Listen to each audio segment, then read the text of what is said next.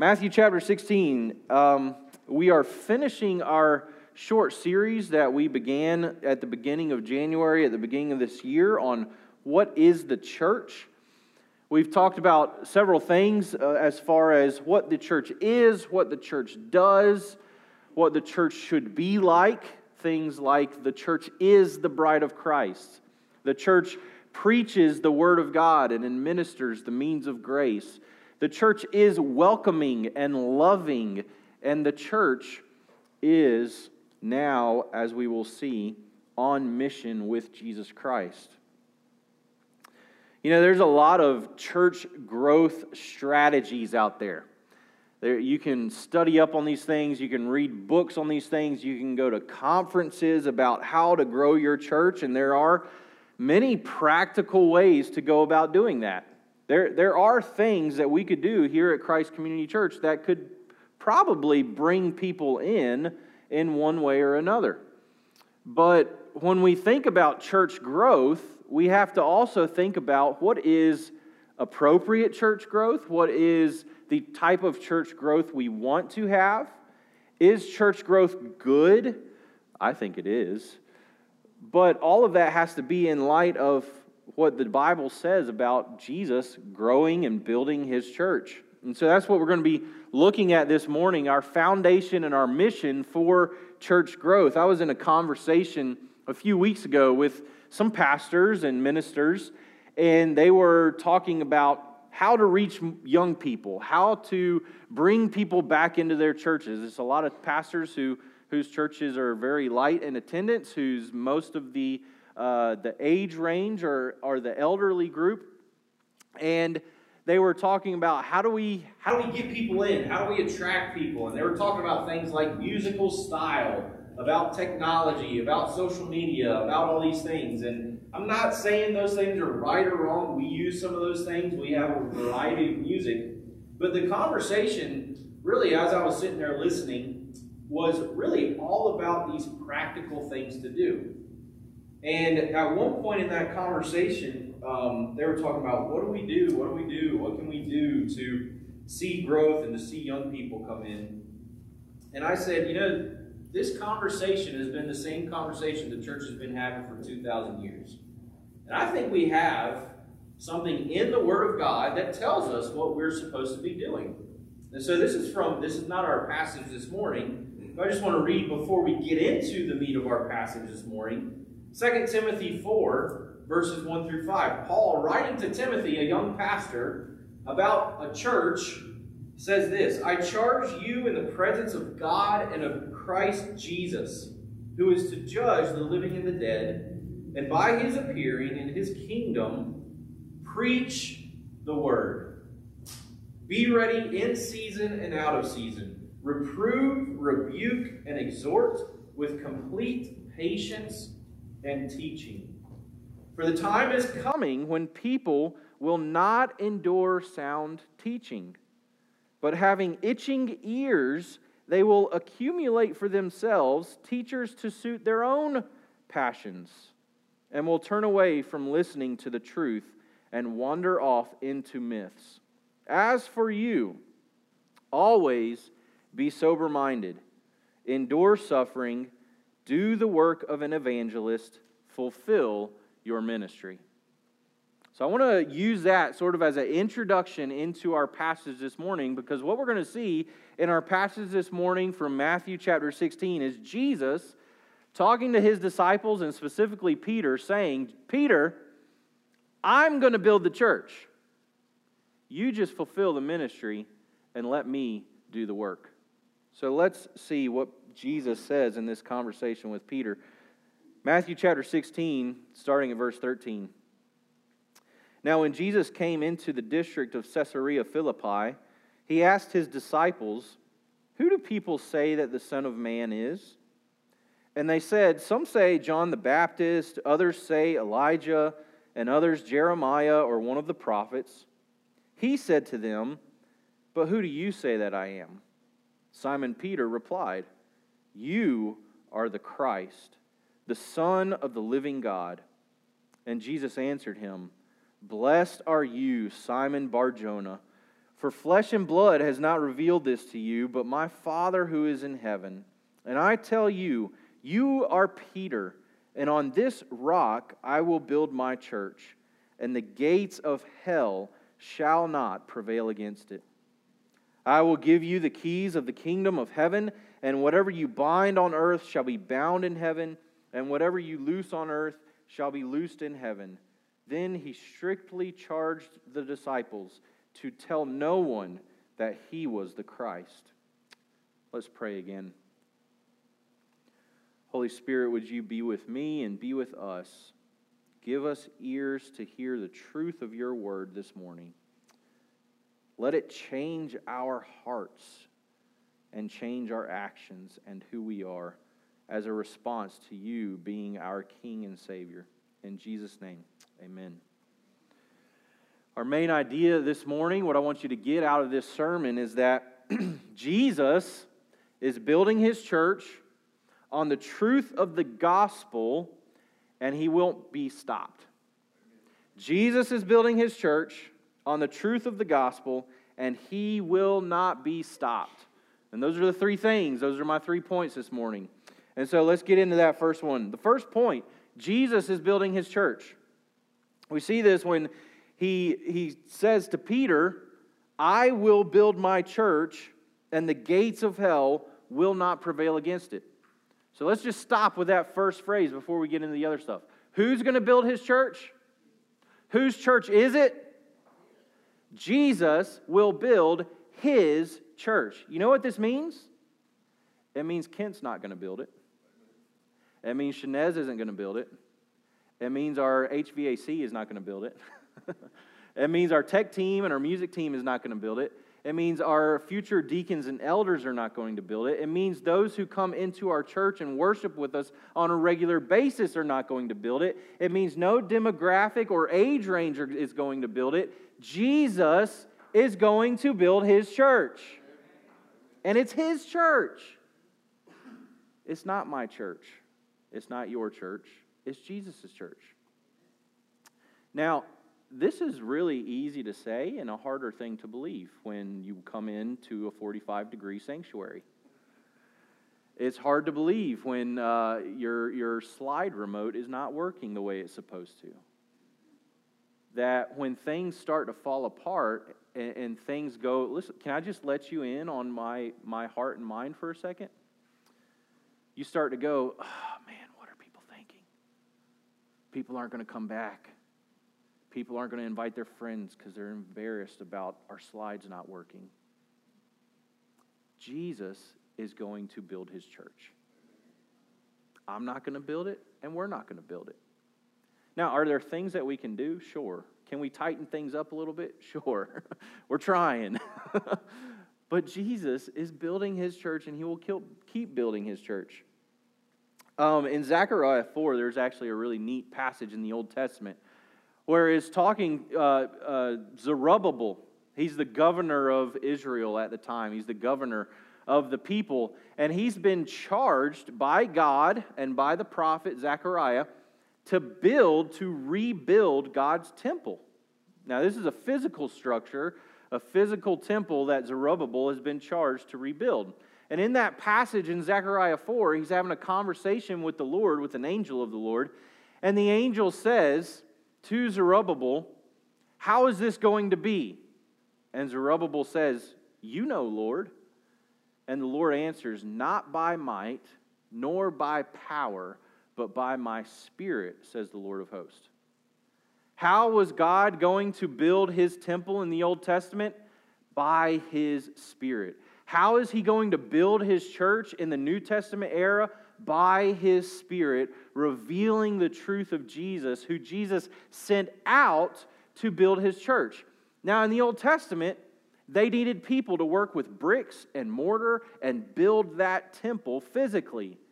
But they were empowered and enabled by the power of the Holy Spirit to make that happen.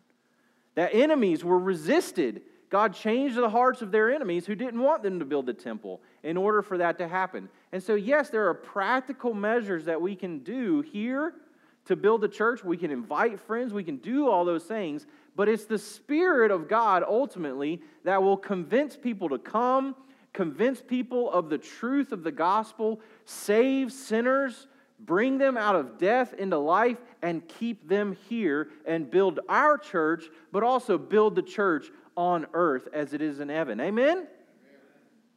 And so, you know, as a pastor, these are the types of things I need to preach to myself regularly.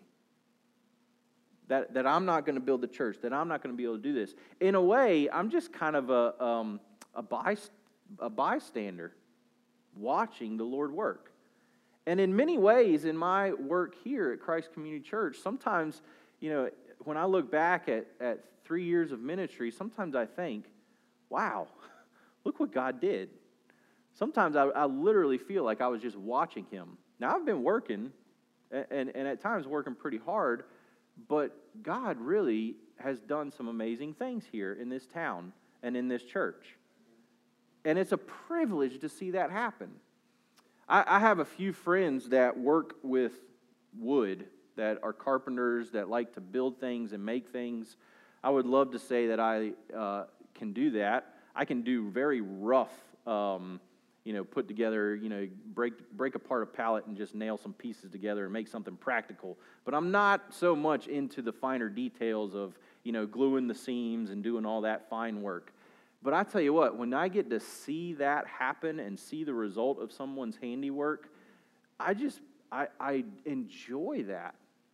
And it's really a privilege to see a good carpenter at work. I get joy out of watching it. Uh, I get joy out of having them tell me, "Hey, can you go grab that level for me?" Because that's you know some of the best that work that I can do in that time period. Um, but I just enjoy watching someone, a master craftsman at work, doing this thing that they love. And for us who are in the church, that's what we're doing. We're watching Jesus, the master carpenter, the humble carpenter from Nazareth, build his church. And when we get to see him do that in a local congregation, we should just sit back sometimes and say, wow, look what he did. What a joy and a privilege to be a part of what Jesus is doing in his church and in the world. And so, as we apply this, I want you to think about again, as we go back to thinking about what is the church. Well, Jesus, when he uses this phrase church in this passage, he uses the, the word ecclesia, or that's the word given to us in the Greek, ecclesia. That was a common term in Greek times and in Roman times that meant a gathering or an assembly of people, specifically a public regional gathering of people. Oftentimes it was meetings and council meetings and assemblies that were held on a regular basis. And one of the ways that could be translated at times is this was an assembly of people that had been called out of their homes to gather together publicly. And so this, this was a common phrase used for those purposes. And that's what Jesus is saying. He's saying, I am going to build a public gathering and assembly of people, of my people, my church, and I'm going to do it. And so, as we come together on Sunday morning on a regular basis, local gathering of God's people, what we're acknowledging is Jesus is at work here. Jesus is meeting with us. Jesus is working in and through us to accomplish his kingdom purposes. And so that's a good thing to be a part of. Now, one of the things we're going to do in a few minutes after worship, if you're able to stay, which I hope you are, we're going to have a, a fellowship lunch and meeting today, something we call our vision meeting. And when I say vision meeting, it's not, you know, God gave me a vision to share with you. It's not that kind of thing a vision is just, you know, you're hoping and you're looking towards the future of what you hope to see happen here. And so we're going to talk through some practical things. We're going to talk through some things and pray through some things that we would love to see Jesus do here at Christ Community Church. But based on this sermon, I just want to hear you say we can lay out all these plans, try to do all these things, put all these practical measures in place. If the Spirit of God does not bless that, we're not going to be successful. We're not going to be able to build anything here on our own. And so Jesus is building his gathering of people, his assembly of people, his church. That's the first thing. It's Jesus' church and it's Jesus' work. The second thing is, what is he basing that on? What's the foundation of his church, his building of his church? Now, this is where there's some, there's some disagreement as far as what, what Peter and Jesus are talking about here. So let's go back again. Uh, in verse 13, Jesus says, Who are people, or who do people say that the Son of Man is? Now, the phrase Son of Man actually comes out of the Old Testament, the prophet of Ezekiel. And Ezekiel, that was his primary phrase for describing the coming Christ, the Christ and the promised one who was to come. He was the Son of Man. He was one like a Son of Man. So God, who became like man, is the way uh, Ezekiel had these visions of the coming Christ. So that's who Jesus is referring to when he says, Who do people say that the Son of Man is? So he's talking about this Christ. Who do, they, who do they say he is? And then Peter answers. They said, the, the disciples said, Some say John the Baptist, you know, the prophet who came, who was killed. Some say that was him, that was the Son of Man. Others say Elijah. Maybe Elijah is going to come back in the flesh. Or Jeremiah, the prophet who preached and preached and preached and no one listened. Maybe he'll come back and have another preaching ministry and people will listen this time. Or maybe he's just one of the other prophets. And Jesus said, Who do you say that I am? Now, notice what Jesus just did. First, he said, Who do they say the Son of Man is? And then he says, Who do you say that I am? You see how he just switched? By basically kind of subtly saying, The Son of Man is me. And then what does Peter say? You are the Christ. You are the promised one, the Son of the living God. So, this is Peter's confession, right? That Jesus, this man, is the Son of Man, the Christ who was promised to come, promised by Old Testament prophets, now in the flesh. You are the Christ, the Son of God, God in the flesh, the God, Son of God in the flesh. And what does Jesus say? Blessed are you, Simon Barjona. Now that phrase, Barjona, means son of John, son of Jonah or son of John. So I want you to see kind of the play on words here, right? There's a lot of wordplay. First, Jesus says, Who do people say the Son of Man is? And then Peter says, You are the Son of God. And then Jesus says, Peter, son of Jonah or son of John, flesh and blood did not reveal this to you. What is Jesus saying? He's saying, You, son of a human being, are right about me, the Son of God and Son of Man. You didn't come up with this on your own because you're the son of Jonah. You're the son of John, some guy named John, some fisherman in the village, you know, neighboring village. The Father revealed this to you. Look at that. He says, Flesh and blood has not revealed this to you, but my Father who is in heaven. Now, what is Jesus saying there? What he's saying is the gospel is a supernatural revelation that comes to us by the Spirit of God and, and the purpose of the Father making known to us who Jesus is. So, Jesus is the Son of God and Son of Man, the Christ who came into the world, and the Christ who would save his people from their sins. And so, based on this conversation and on this blessing, Jesus says, You are Peter. The, the, the word Peter comes from the Greek name Petros, which, you know, some people say that's like a nickname, Rocky, right? Or, or rock. So Peter, Petros, and on this Petra, the neutral or feminine verb, uh, noun verb, uh, noun form of rock. So there's, a, there's another play on words there. You are Peter, and on this rock I will build my church. So, what is the rock? That's the big debate in church history. What is the rock or the foundation that Jesus is going to build his church on? Is it on Peter? because his name means rock? Or is it on Peter's confession that Jesus is the Son of God the Christ, the Savior of the world. It's on the gospel. The foundation of the church is on Peter's true confession, not because it was Peter who said it, because Peter didn't come up with it on his own. The Father revealed it to him. It's on the gospel of Jesus Christ and on the foundation of what Ephesians 2 says, on the foundations of the apostles and the prophets, that Jesus will build his church. So, what is the foundation of the apostles and the prophets? It's the Word of God. It's the Bible and the Bible as it is summarized in the gospel of Jesus Christ. Jesus, after he died and rose from the dead, when he was on the road to Emmaus in Luke 24, speaking with some of the disciples, it says he opened up the scriptures and revealed to them all that was written about him and how the Christ would suffer and die and rise from the dead, and how repentance and forgiveness of sins would be preached in his name to all the nations.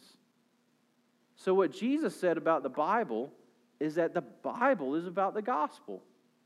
And the Bible is our foundation, the prophets and the apostles who God inspired to write down the words of Scripture. That is our foundation as a church. And this Word of God testifies to us about Jesus Christ in the gospel. So, what is the foundation of the church that Jesus is going to build his church upon? The gospel according to the word of God. It's that simple. And so let's go back to church growth strategy, right? What should our church growth strategy be? I believe our church growth strategy should be this right here. Preach the word in season and out of season. And do the work of an evangelist. What is the work of an evangelist? It means sharing the good news about Jesus, sharing the gospel. So you preach and teach the word of God in the gospel, and you share the word of God in the gospel with others. And through him blessing that work by his spirit, Jesus will build his church. And the gates of hell will not prevail against it. So that's the second thing. Um, the third thing that he says is that he's not going to be stopped. that's really cool, isn't it? The gates of hell will not prevail against me. So he says again, I tell you, you are Peter. I'm in verse um, 18. You are Peter, and on this rock I will build my church, and the gates of hell, or the gates of death, the gates of Hades, the gates of Sheol, shall not prevail against it. So, what is Jesus saying? It's really pretty simple. You're not going to stop me. Nobody's going to stop me from doing my work of building my church. Now, throughout history, throughout church history, people have tried to stop Jesus. They tried to persecute early Christian believers in the Roman um, in Roman society. They tried to kill them, torture them, to get them to stop teaching and preaching what they were teaching and preaching. It didn't work. The church grew exponentially during that time. And if you trace church history all throughout church history since that time, in the places where the church was most hated, most persecuted, most illegal, is where the church has grown the most. So, those places where Jesus is least accepted and most hated and most persecuted is the places in church history where you'll see the most church growth. So, for us as Southern American Christians, I'm going to challenge you to believe something. Okay? And this is not going to be very popular amongst a lot of pastors and churches, but um, one of the things I've had to come to realize, and um, I think the Lord is still working on me here to know how to think through this appropriately. Um, so you can pray for me and uh, correct me if you think I'm wrong. but Christ Community Church, if our church is not here in five to ten years, no skin off Jesus' back. You know what I mean by that? Now, I love this church and I love this place, and I want to see this church grow for the glory of God. But Jesus didn't promise, okay, listen. Jesus didn't promise that he would build Christ Community Church in Batesburg, Leesville. Jesus promised that he would build his church as a whole. He didn't even promise that he would build the church of the United States of America. And if you look throughout our nation, church attendance, church growth, church conversion throughout our nation seems to be on the decline. But if you look globally at what Jesus is doing in the world, the church is growing. And the church has never stopped growing. It has always been growing, and it has never stopped. You know what that means? Jesus is keeping his promise. Now, what does that mean for us in a local congregation setting? I, as a pastor, would love to be a part of what Jesus is doing in the world. I want to see tangibly the church grow. I want to see unbelievers come to saving faith in Jesus Christ. I want to see dead sinners come to life through believing the gospel. I want to see people who have not been in church for years step into a church building and start worshiping Christ because of what they believe and understand about Him now. I want to see people who have never been in a church walk into a church and have their lives totally transformed by the power of the gospel. I want to see that happen. But if it doesn't happen in this place, Jesus is still building his church. We want to see that happen, which is why we pray for it.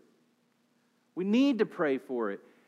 But if Jesus doesn't choose to build Christ Community Church, it's not going to grow. He has to do the work. Now, um,